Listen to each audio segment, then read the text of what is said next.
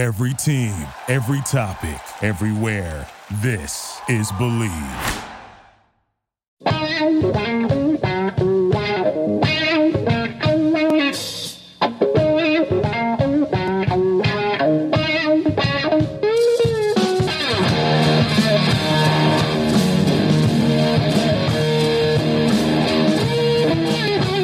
What's better than this? Guys being dudes here on the Draft Dudes podcast, presented by Locked On. It's Joe Marino and Kyle Crabbs from the Draft Network, and we are your hosts here on this Monday edition of the show. Kyle, we are going to talk about the NFC East, and let me just tell you, it's good to be back. It's good to have you back. I missed that grumbly, growly intro to our podcast. It Yeah, what were you doing last week with that? Not even trying to replace it. You can't replace it. What's the point? All I'm going to do is make an ass out of myself. Oh, well, I was I turned I tuned in. I'm not gonna lie, I tuned in and listened to the whole thing, but I listened to see how you were doing with that intro, and I'm like, man, he's not even doing it. That's why you didn't listen to the whole thing. You just shut it down. I said, nope. I ain't to listen to this trash. I enjoyed. um Well, we're not talking Giants are tomorrow. We're going to do NFC East, but it's Cowboys and Eagles. Correct. Yeah. We're going to talk So- about the, the good teams in the division first. Hmm. Well, the team's more ready to compete, but Right. Yeah. I liked Washington's draft a lot. We'll talk about that tomorrow. yeah, I did too. I did too. So It's hard not to like their class, I feel like. You know, they came away with tomorrow. We'll talk tomorrow. Let's talk about Cowboys and the Eagles, Joe. Uh, yeah. So how about the Eagles? They um they got serious about getting an, an answer to replacing Jason Peters eventually here, and I and Andre Dillard with their first pick, number twenty two overall. They actually moved up a little bit for him, and um. I, I like this. I like this. I'm not Dillard's biggest fan, but the idea of him not having to get put into the lineup right away, having a plan in place to replace Jason Peters when he eventually hangs things up, who's been such an important piece of that offense for so long, getting an athletic player like Dillard, somebody that you think about Jason Peters coming out of Arkansas, a tight end, uh, initially converting over offensive tackle, a similar type of guy where there's some some there's a big adjustment ahead for him, a big time athletic and physical skill set, but an acclimation that's needed. And I think that Jason Peters getting a chance to uh, groom, if you will, Andre Dillard is great for Andre Dillard. And so when I think about the perfect landing spot, I love this because not only does he get to work with Jason Peters, but this is the type of offense that is very multiple and taking advantage of his mobility is something that I think will happen with Philadelphia. Yeah, and listen too, like they traded up, but they still managed to maintain two picks and two additional picks in the second round, too. Yep. Yep. So for them to trade up, snatch Dillard out of the clutches of the Houston Texans, watch the Texans poop their pants because they don't know what to do once Dillard comes off the board, one pick ahead of them, and then to also come away with two more skill guys. Look, like there's there's going to be no excuses for Carson Wentz to not get back to the MVP form that he was playing in in 2017, right? They they take top 60 picks on Miles Sanders, my top running or my second rated running back in this year's class, and JJ Arcega Whiteside, who, you know, it was cool. You know, we caught some flack for the DK Metcalf slide to 64, and some of that I think was out of DK's hands. But we've been fans of JJ Arcega Whiteside all draft process long. And specifically, Ben Solak was the one that kind of started us and tipped us off on him last July, talking about how good Arcega Whiteside was. And he gets picked to the Eagles at 57. Uh, for me, these two guys were my 49th and 55th rated players. They got him at 53 and 57. So the value for both of these picks really appropriate in the second round. I love the dynamics that both of these guys are going to bring to the Philadelphia Eagles offense. Uh, Eagles losing Jay Ajayi to injury last season, and then on top of that, losing Jay Ajayi to free agency, not knowing what his medical long term prospects are. Uh, they've been a team that's kind of piecemealed together efforts in the offensive backfield. And in Sanders, I think you've got one of two or three guys in this year's class that can potentially be Mhm. three down bell cow guys. And if he's able to step up into that role and, and really you know, make sure ball security is strong for him, uh, I think he's going to thrive in that rushing style of offense that they have there.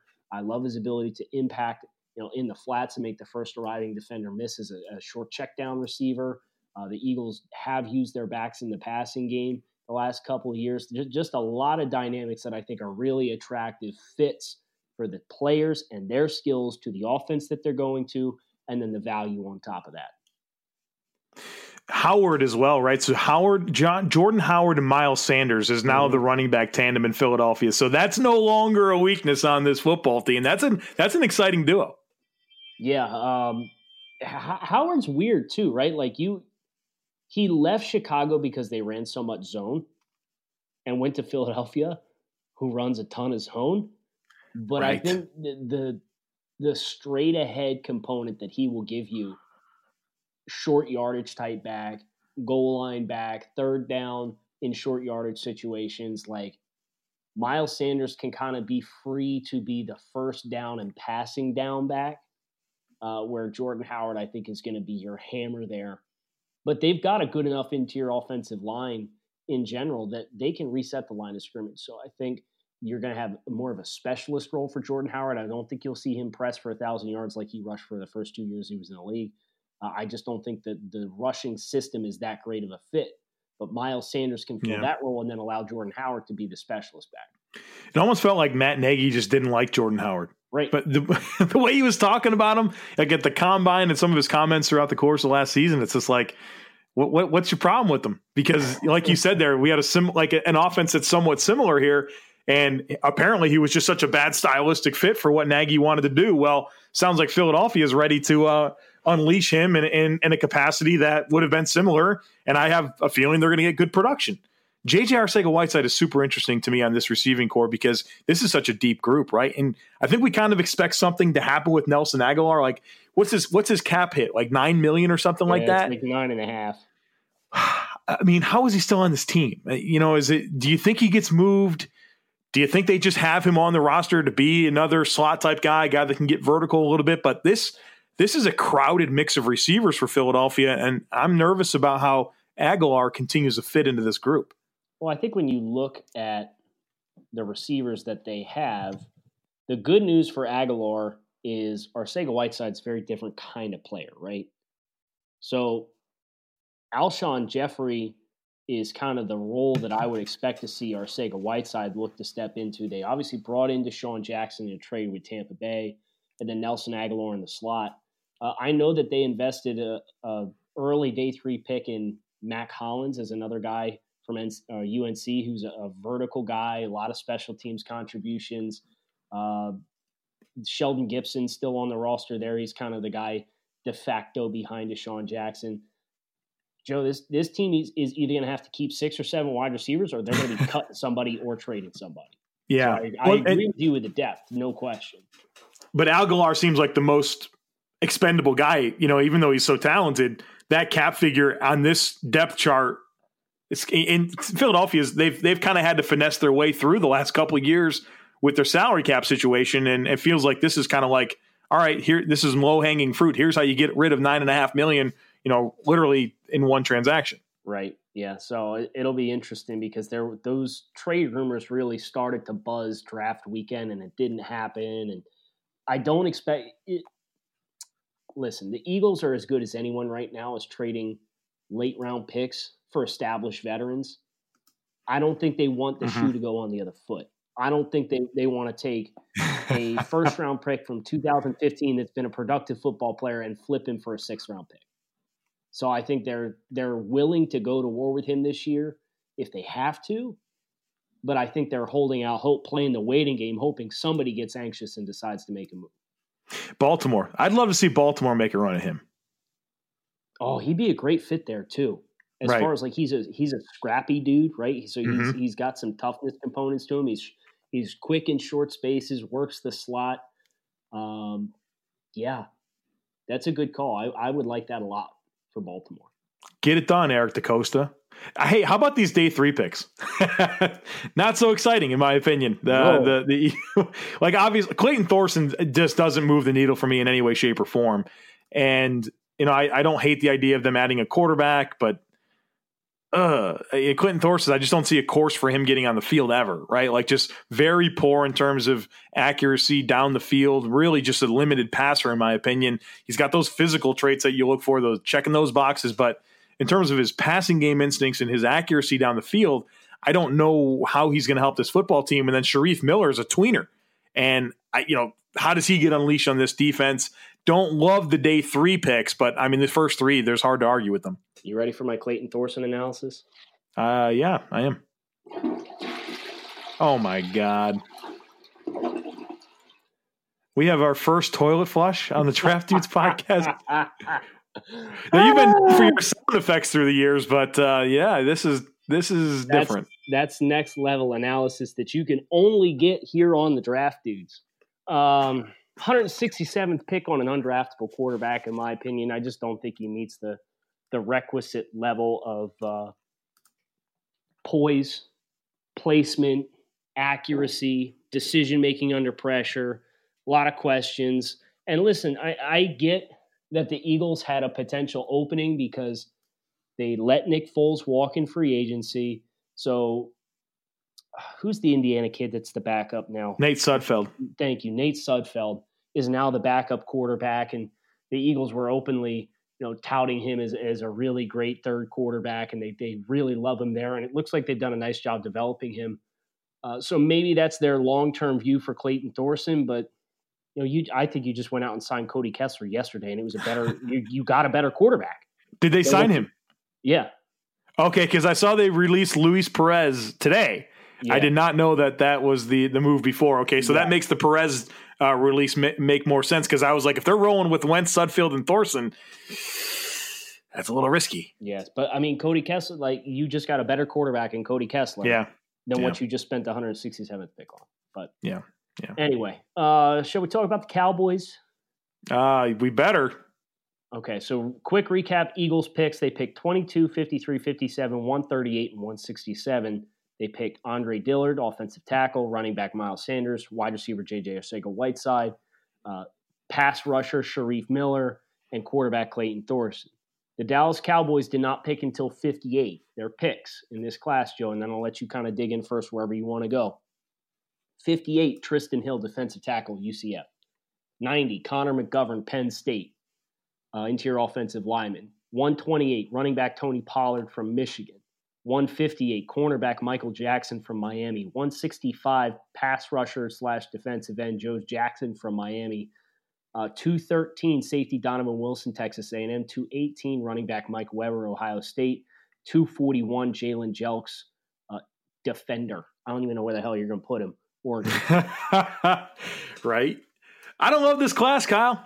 I don't love it. And I know that they don't have a first round pick, so it's hard to, you know, you have to take that into account. But we've seen other teams, the Browns, the Saints, with no first round pick, really cash in with some of their picks. And I look at this class, and there's some intriguing guys, but overall, I'm not sure how much better they got with this haul. Let's start with Trysten Hill, right? Their their top pick, number 58 overall.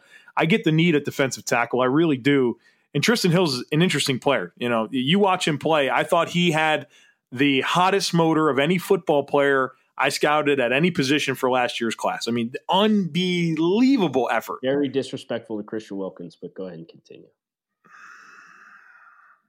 Well, if there's anything Christian Wilkins can say, he played a lot more snaps than Trysten Hill because he was a starter. And that's not something Trysten Hill can say. He's interesting in that regard. Love the way he plays. But, you know, he had some run ins with the coaching staff. He really wasn't a full time player.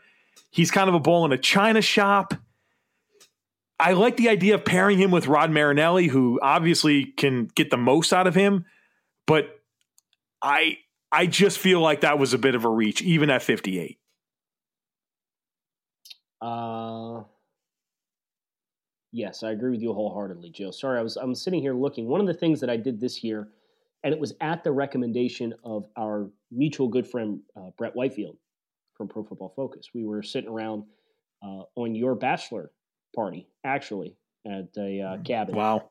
Talking football, as we did every second we were together, and was talking about ways to best quantify draft classes. And one of the things that we had kind of mutually thought would be a good idea would be to assign, you know, picks, uh, their their value in the trade value chart, and then players will have a corresponding value based on their ranking, based off the trade value chart.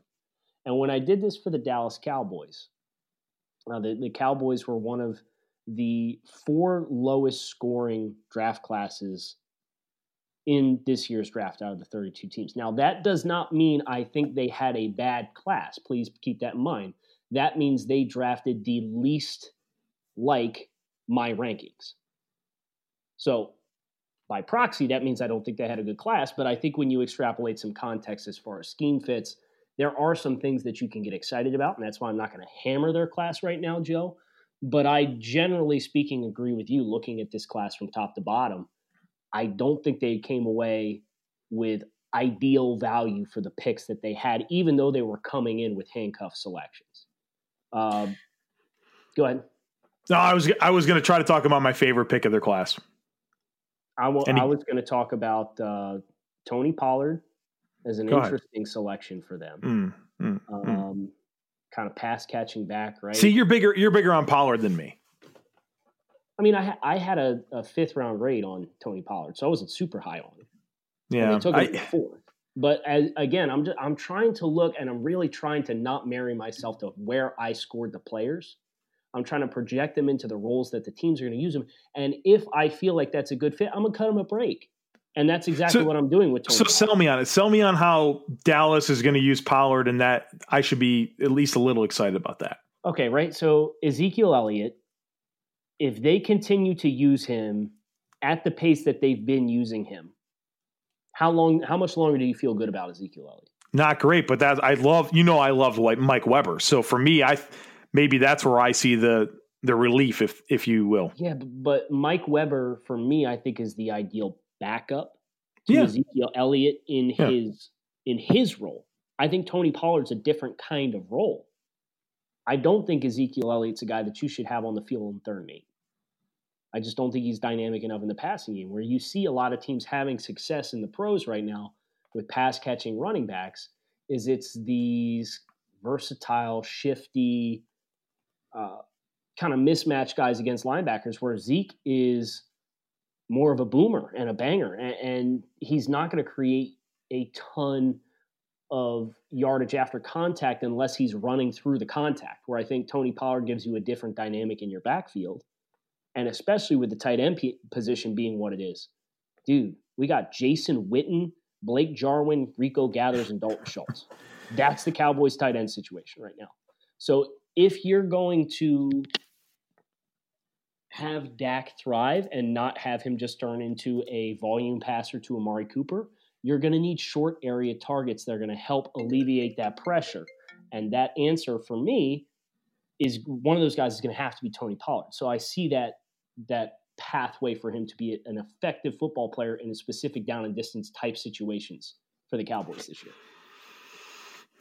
Okay, so you, you're you're subscribing to him kind of filling that role as a niche receiving back, which I think he needs to do. I think that was what at Memphis he was used in so many different ways. It was like you're just not polished in any one way. So if he can hone in on that, that's where the value can come. And it seems like they, you know, even with the Tavon Austin move, and you know they they they kind of want that type of player that they can not that Tavon Austin and Tony Pollard are similar, but guys that can be more nichey, if that makes sense, on their offense.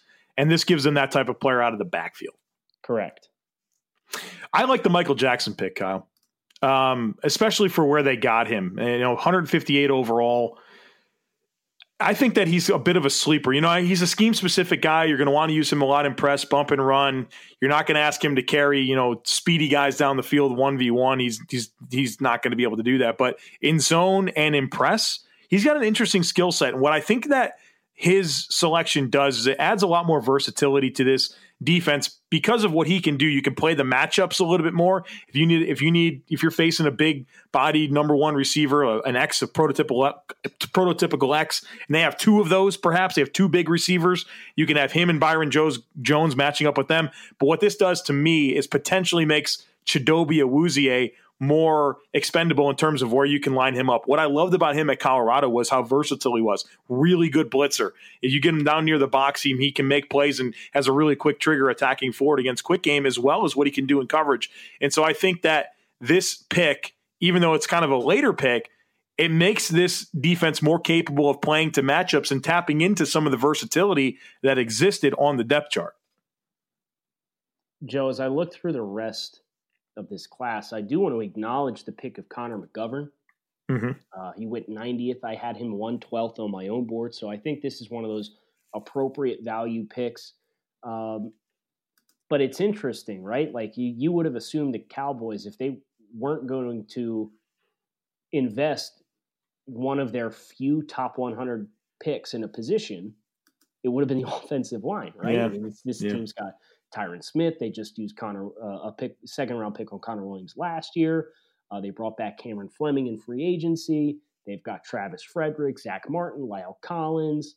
Uh, so this team had some some more pressing needs, but we again we talk about having foresight as a team, and, and this selection of Connor McGovern, I think, is an attractive fit for Dallas. I love the fact that you're not going to press Connor McGovern into playing time early because I think he is still a little raw around the edges, even though he has uh, so, some really promising physical tools, and, and I like how tenacious he is and how sticky he can be in the ground game. They're, they got a guy that kind of fits their mold. They're going to get a chance to get their hands on him and mold him. And then we'll see how it plays out as far as how they want to reshuffle the jet, the deck and get their best five on the field uh, going forward. So whether it's you know, La'el Collins walking away and they want to try Connor Williams at offensive tackle, or they just want to have the swing guy so that they can cut down a roster spot and know that you can trust Connor McGovern's going to be able to back up all three spots on the inside.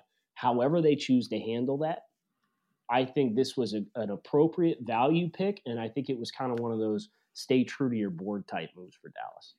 Well, that and I mean, I think across the league, we've seen offensive line depth get stressed. We've seen starting offensive lines just not being able to fill out a viable group. And even though Dallas has been such a good team on the offensive line, there's been times where they've been down a man and the entire unit just takes a big hit. And so, protecting the the the depth and obviously the the starters on your offensive line by making sure you can withstand an injury is huge. And so you know, Connor McGovern does profile as a starter in time for me, and maybe that'll happen in Dallas. But it, the depth of offensive line is something that I think we've learned in the past few years of watching and, and studying the NFL that it is valuable. And, and, Connor McGovern, a guy that's versatile, I think that he's, you know, I, I think it was a good pick, even though, like you said, not necessarily a, a spot we would peg as a need for Dallas.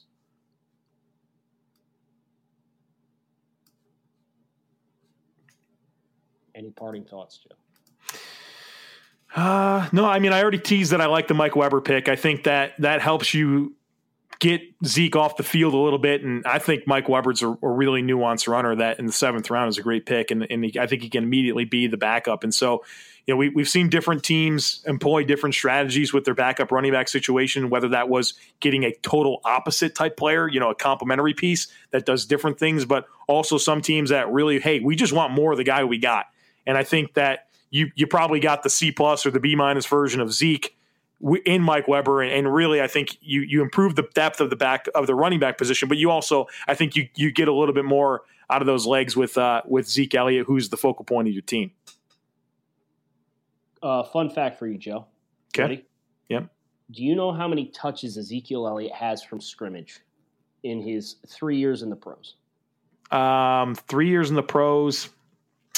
I don't, but I'll give you an educated guess. In three seasons, Yeah, I'll guess he has 750. 1,003. Oh, Jesus.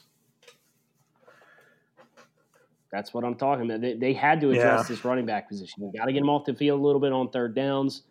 You got to give him a break a little bit. Toting How many games is that, Kyle? How many games is uh, that? 40 games. He missed A thousand what? 1,003 in 40 games. 25 touches a game, almost 26 touches a game. Yeah, he's missed a total of uh, eight games so far in his pro career. He Hmm. had the suspension in 2017, and he missed one game in 2016, one game in 2015 or 2018. Yeah, and he's he's the focal point of the offense, right? I mean, so making sure he can be available is going to be critical. I, I, I respect respect both of those picks. No question. Uh, I, I kind of teased the Jalen Jelks pick a little bit, Joe. He's listed as a linebacker. Yeah, I, Is he athletic enough to play linebacker? No, he's not. That's the thing. It's like the dude bulked up to 250 and he got stiff as a board.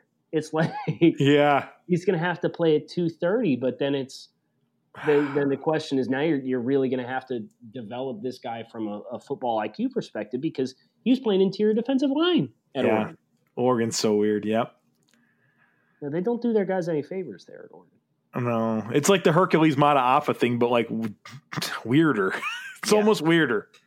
Yeah. At least that was a clean projection to potentially off the ball or edge. I mean, Jalen Jelks is just a total tweener with the wrong traits for wherever you put him. Imagine thinking that the Pac-12 was the best conference in football. Ben, who Solak. said that? Who said ben that? Solak. Ben Solak. Ben oh, Solak. Oh, we're we're going to address Ben Solak tomorrow on Takes on Takes. Can't wait. Somebody bodied him, didn't they? Um, you know what? We'll. It's not that bad. It's a little aggressive, but it's not that bad. But we'll deal with them. All right, sounds good. I can't think of a better reason for you guys to come back tomorrow than to listen to us drag and slander Ben Solak's name as we we drag him through the mud. So uh, make sure you come on back and we'll get a chance to do that with you guys tomorrow. You've got last minute takes, hashtag takes on takes, hashtag tattle takes. Turn them in. Me and Joe. We'll get to them tomorrow. Kyle Crabbs with Joe Marino. We are signing off on today's draft dudes. Thank you for listening to Bleav. You can show support to your host by subscribing to the show and giving us a five star rating on your preferred platform. Check us out at Bleav.com and search for B L E A V on YouTube.